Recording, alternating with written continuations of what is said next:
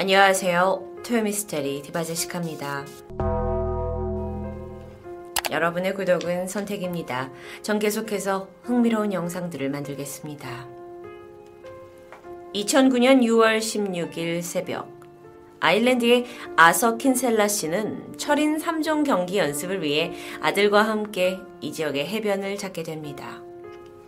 기대에 찬 마음으로 아직은 어둑한 해변에 도착을 해서 마땅한 곳을 찾던 중 그는 한쪽에 낯선 형태가 눈에 띄었습니다. 도대체 저게 뭔지 호기심에 가까이 다가간 그는 심장이 털썩 내려앉아 버렸는데요. 사람이었습니다. 60대 정도 나이의 남성이 흠뻑 젖은 채 쓰러져 있었죠. 살았는지 죽었는지조차 바로 알 수 없었기 때문에 그는 곧바로 신고를 하게 됩니다. 곧이어 도착한 구급대원들에 의해 남성은 병원으로 이송되었지만 1시간이 지난 8시 10분 결국 사망 선고를 받았습니다. 그의 시신을 부검한 검시관에 따르면 물에 젖은 채 시신이 발견되긴 했지만 사인은 익사가 아니라고 합니다. 그런데 문제는 사망의 명확한 이유를 밝히기 힘들다라는 것이었죠. 죽은 남성은 179cm 정도의 키에 왜소한 마른 체격이었고요. 짧은 회색 머리, 나이는 50대 후반 혹은 60대 초반으로 추정됩니다. 깔끔한 옷차림에 단정하게 면도도 되어 있었고, 머리 역시 잘 정돈되어 있었습니다. 입안, 치아를 보니까 상태도 좋았어요. 금리도 있고 잇몸에 은필링을 받은 자국이 있었어요. 그러니까 즉 자주 치과 치료를 받았다라는 걸 알 수 있었는데요. 거리의 불황자라고 보기보다는 분명 중산층에 또는 전문직에 종사하는 남성으로 보였습니다. 경찰은 일단 현장 주변에 있던 유류품들을 모아서 살펴보는데 신분증이 없습니다. 그가 착용했던 옷가지들을 하나하나 살펴보니 검은 재킷, 청바지, 검은 가죽 벨트와 양말, 구두 등이 있었는데 이상한 것은 대부분의 옷에 브랜드가 제거되어 있다는 겁니다. 물론 어떤 사람들은 그걸 걸리적거리기 때문에 일부러 제거하는 사람들도 있지만 한편으로는 자신의 정보를 숨기는 것 같은 느낌을 떨쳐낼 수가 없었죠. 그나마 다행인 게 그의 옷가지 중 하나가 유럽의 유명 패션 브랜드 CNA에서 왔다라는 게 밝혀졌고요. 해당 브랜드의 매장이 주로 독일과 오스트리아에 있다라는 것이 확인됩니다. 자, 그렇다면 이 신원 미상의 남자가 독일 또는 오스트리아인일 가능성이 크죠. 그리고 외부인이라면 분명 이 동네 어딘가 머무는 적이 있을 수도 있습니다. 경찰은 해변에서 발견된 이 중년 남성에 대한 제보를 받기 시작하는데 얼마 후 로스즈 포인트 해변 근처에 위치한 슬라이고 시티 호텔의 한 직원이 이 사망한 남성이 근처 호텔에서 자신이 일하는 호텔에서 투숙한 손님이고 오스트리아 사람인데 이름이 피터 버그만이라고 상당히 명확한 정보를 주게 됩니다. 이로써 사건은 쉽게 해결되는 것처럼 보였죠.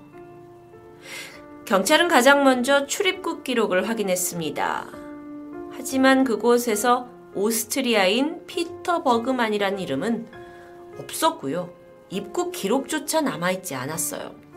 물론 유럽 국가들 사이에서는 자유롭게 비자 없이 또는 출입국 심사 없이 방문이 가능합니다. 하지만 아일랜드는 그 협약에 포함되어 있지 않았기 때문에 피터 버그만이라는 오스트리아 사람이 실존한다면 그 기록이 남는 것이 정상적인 상황일 텐데요. 그래서 다시 한번 이 호텔에 들어왔을 때 기입했던 정보들을 확인합니다. 그런데 그 주소는 허위였어요. 나중에 알고 보니 오스트리아에 있는 빈 공터였죠. 결국 수사는 다시 원점으로 돌아오게 됩니다. 이제 아일랜드 경찰은 이 남성이 호텔에 체크인 하던 날부터 시작을 해서 해변에서 사망으로 발견되기까지의 모든 행적들을 추적해야 했고, 그러면서 그의 신원을 밝히고 왜 사망했는지 사건 경위를 알아야 합니다. 이때부터 그가 있던 호텔, 버스 정류장, 카페, 곳곳에 설치된 CCTV 자료를 모으기 시작했고요. 다행히 사망 직전 며칠 동안 그의 동선을 상세하게 알아낼 수 있었습니다.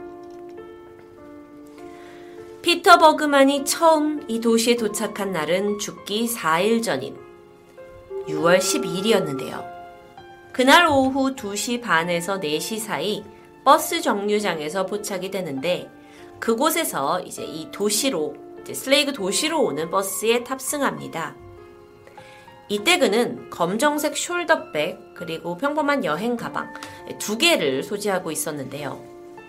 저녁 6시 반쯤에 이제 도시 안에 도착한 피터가 택시를 타고 호텔로 향했고요. 이 택시에서 총 65유로를 지불한 기록이 남게 됩니다. 호텔 카운터에 도착했습니다. 피터 버그만이라는 가명으로 체크인을 했고 현금 결제를 했죠. 호텔 직원들에 따르면 그가 아주 강한 어, 독일 억양으로 영어를 구사했다고 말합니다. 이뿐만 아니라 그를 특정 지을 수 있는 또 다른 모습이 있었는데 그가 호텔에 머무는 동안 매일 아침마다 물건이 든 봉지를 들고 밖으로 나갔다고 해요. 여러분이 보시는 이 실제 CCTV 사진에서도 손에 보라색 비닐봉투를 들고 있는 모습을 볼 수 있을 텐데요. 문제는 뭐냐면 그가 호텔로 돌아올 때에는 손에 비닐봉투가 보이지 않는다는 점입니다. 그런데 다음날 다시 호텔을 떠날 때는 또 물건이 든 보라색 비닐봉투가 손에 들려 있었고요. 이후에 이제 도시 곳곳을 돌아다니면서 그가 보라색 봉투를 들고 다닌 모습이 발견됩니다. 자, 그러니까 경찰은 혹시 그가 뭔가 숨겨야 할 물건이나 또는 자신의 신원에 관련된 물건들을 이 안에 담아서 밖에 나가서 시내 곳곳 어딘가에 갖다 버리고는 봉투를 다시 접어서 안에 넣고 호텔로 돌아온 것이 아닌가 추정하게 되는데요. 그러면 호텔 밖에서 그가 무슨 일을 했는지 찾아보려고 했지만 사실 그의 동선이 뭐 평범한 듯 보였어요. 하지만 의외로 카메라 사각지대로 다니면서 정확히 어떤 곳에 어떤 물건을 버렸는지는 끝끝내 확인할 수 없었습니다. 이튿날인 6월 13일. 그는 여전히 보라색 비닐봉투를 들고 호텔을 나서게 되고요. 오전 10시 50분경 우체국에 들러서 82센트짜리 우표와 항공메일 스티커를 구매합니다. 아, 그렇다면 이 피터 버그만이 혹시 죽기 전에 마지막으로 사랑하는 사람이나 가족에게 편지를 쓰거나 또는 자신의 물건을 보낸 건 아닐까요? 안타깝게도 그가 보낸 우편의 수신자는 밝혀지지 못합니다. 다음 날인 6월 14일 오전 11시였습니다. 그는 호텔을 나와 근처에서 택시를 타게 되는데요. 기사에게 부탁하죠. 수영하기 좋은 조용한 해변을 추천해 달라고요. 기사는 그를 로스즈 포인트 해변으로 데려다 주었습니다. 이후 피터 버그만은 그곳에서 잠시 시간을 보냈고 다시 택시를 타고 호텔로 돌아왔죠. 이 외에 그가 호텔에서 머무른 2박 3일 동안 총 13번 이상을 나갔다 들어왔다 한 것으로 확인됩니다. 드디어 시신 발견 하루 전인 6월 15일. 오후 1시쯤이었던 그때 피터 버그만이 체크아웃을 했어요. 그리고 방 열쇠를 반납합니다. 그런데 그의 손에는 이 호텔에 들어올 때 들고 왔던 검정 숄더백, 보라색 비닐봉지 외에 처음 도착했을 때 보지 못했던 또 다른 검정 여행 가방이 들려 있었습니다. 이게 체크인 할 때 들고 왔던 그 가방과는 다른 종류였다고 하는데요. 그 어느새 가방이 바꿔치기 되어 있었죠. 체크아웃 이후 그는 호텔을 나와서 콰이 스트리트와 와인 스트리트를 걸어간 후에 버스 정류장으로 이동을 하게 돼요. 그리고 쇼핑센터에 도착해서 몇 분간 누구를 기다리는 것 같이 보이기도 했습니다. 그러다 오후 1시 16분, 다시 쇼핑센터를 떠나 와인 스트리트를 따라서 정류장 방향으로 이동했고요. 이때까지도 그는 여전히 검정 숄더백, 보라색 비닐봉투, 그리고 처음 본 여행 가방까지 총 3개의 가방을 소지한 상태였습니다. 이후 1시 28분, 정류장에서 커피와 샌드위치를 사먹는 모습이 포착되었죠. 그런데 음식을 먹는 동안 호주머니 속에 있는 종이 몇 장을 꺼내서 글을 적더니만 이내에 반으로 찢어서 근처 쓰레기통에 버리는 모습도 확인됩니다. 오후 2시 20분. 그는 로시스 포인트로 가는 버스에 올라탔고요. 해변에 도착해서 이 지나가는 행인들에게 인사하는 모습이 마지막으로 목격됩니다. 그리고 6월 16일 새벽 해변에서 사망한 채 발견되죠.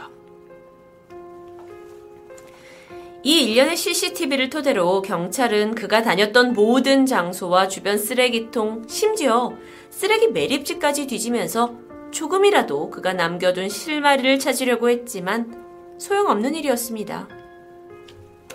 그런데 이렇게 생각해 볼 수도 있어요. 이게 그렇게 생각보다 진지한 게 아니라 혹시 삶에 비관한 노인이 낯선 도시에 와서 어, 자살로 목숨을 끊으려 했던 건 아닐까 싶었는데요. 실제 피터 버그만의 시신을 부검한 결과 전립선암 말기 그리고 심근경색 같은 악성 질환을 갖고 있었습니다. 신장 또한 하나밖에 없었고요. 그런데 이상한 건 이렇게 심각한 나쁜 건강 상태인데도 불구하고 약물을 섭취했던 흔적이 하나도 발견되지 않았다라는 겁니다. 그간의 CCTV 모습과 또 그를 봤던 목격자의 증언에 따르면 그는 평소 아주 담배를 자주 피우는 모습이 관찰됐습니다. 보통 이 정도의 건강 상태였다면 담배는 커녕 하루 종일 약을 달고 살아도 이상하지 않았다라고 검시관은 판단했는데요. 이에 이런 정보를 바탕으로 뭐 경찰은 그가 진통제로 자신의 건강에 그 통증을 관리해왔을 거라고 추정하게 됩니다. 지금까지 이 신원 미상의 이름은 뭐 가명이지만 피터 버그만에 대해서 알려진 것은 해안에서 발견된 옷들에는 상표가 모두 제거되었다. 자신의 신분을 숨기기 위해 개인 물품들을 하나도 남기지 않았다. 게다가 신체적 고통을 약으로 버텨왔다. 라는 것을 토대로 결국 그는 자신의 흔적을 남기지 않고 의도적으로 사라지려고 했던 거라고 추정됩니다.